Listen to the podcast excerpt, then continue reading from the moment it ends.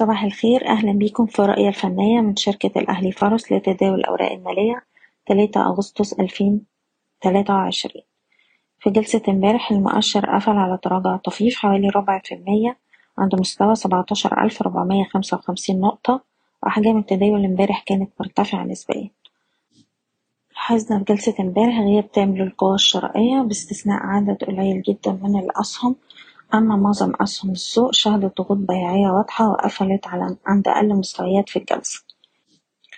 وبالتالي احتمالية إعادة اختبار مستوى الدعم سبعتاشر ألف وتلتمية هتظل قائمة طول ما إحنا بنتداول أسفل مستوى المقاومة السبعتاشر ألف وستمية نقطة.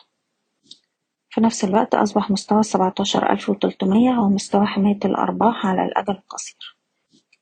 وبالتالي بننصح بالالتزام بمستويات حماية الأرباح لكل سهم على حدة بشكركم بتمنى لكم التوفيق. إيضاح: الشركة غير مسؤولة عن أي قرارات استثمارية يتم اتخاذها بناءً على هذا التسجيل